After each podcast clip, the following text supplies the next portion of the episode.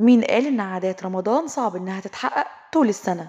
تفكر كده هيحصل إيه لو خلينا رمضان موجود معانا طول السنة؟ أهلا وسهلا على كل مستمعينا مستمعين راديو شيزوفرنيا وحلقة جديدة من وقت الفطار. وقت الفطار بيكون معاكم كل يوم خلال شهر رمضان الساعة ستة مساء. والنهاردة هنتكلم عن حاجة أو عن عادة إحنا بنعملها في رمضان بس، وهي إن إحنا ما بن... ما بنسبش او ما بنذكرش الفاظ مش لطيفه. وانا قصدي بالالفاظ المش لطيفه السب.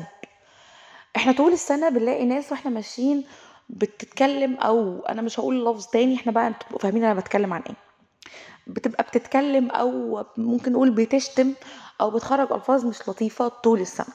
كان شهر رمضان بيحاولوا على قد ما يقدروا انهم يتربسوا لسانهم شويه، يقفلوا عليه كده بمفتاح عشان خاطر يبطل يطلع القاذورات اللي بيطلعها، بيحطوا عليه فلتر بمعنى اصح. وطالما زي ما قلنا قبل كده في حوار اللهم اني صائم، لما قلنا احنا ان احنا بنعرف نمسك نفسنا طول الشهر، فاحنا ممكن نمسك نفسنا طول السنه.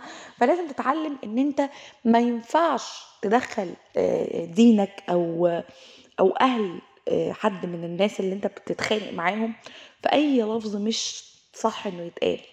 خليك بتتعامل مع الناس بطريقة كويسة الناس تفتكرك بيها. وهرجع واقول تاني، طالما بتعرف تمسك لسانك طول ال ال الشهر بتاع رمضان، فانت تقدر تمسك لسانك طول السنة وطول عمرك. آه انك تسب او انك تذكر حد بلفظ مش لطيف، انك تذكر والدة صاحبك وانت بتشتمه او والده ويبدأ التطاول يزيد، ده مش دليل على رجولتك ولا دليل انك حد صح او انك حد كويس او انك حد بقى الصح معاك وما فيش غيرك. الشخص الصح هو اللي بيعرف يحجم لسانه وقت الغضب، ويعرف يحط فلتر على لسانه ويشوف ايه اللي ينفع يخرج وايه اللي ما ينفعش يخرج. في الحالة دي انت بتعمل المطلوب منك واللي المفروض عليك، انت ما بتعملش حاجة زيادة او حاجة بتعملها استثنائية. طول ما انت عارف تحجم نفسك وتحجم لسانك وتختار الالفاظ اللي تتقال والالفاظ اللي ما تتقالش، انت بتبقى في وش او في نظر الناس شخص مرموق، شخص كويس، شخص محبوب، شخص يعتمد عليه، آه، شخص آه، صح او شخص موجود صح.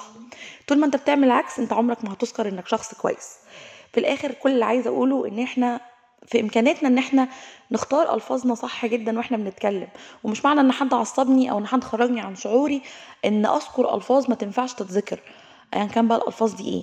اختاروا كويس قوي انتوا هتقولوا ايه وبتقولوه لمين وبتقولوه ازاي وبتعملوه برضو ازاي. الحاجات دي هتفرق معاكم جدا وهتفرق مع آه يعني اخلاقكم وتكوينكم طول السنه.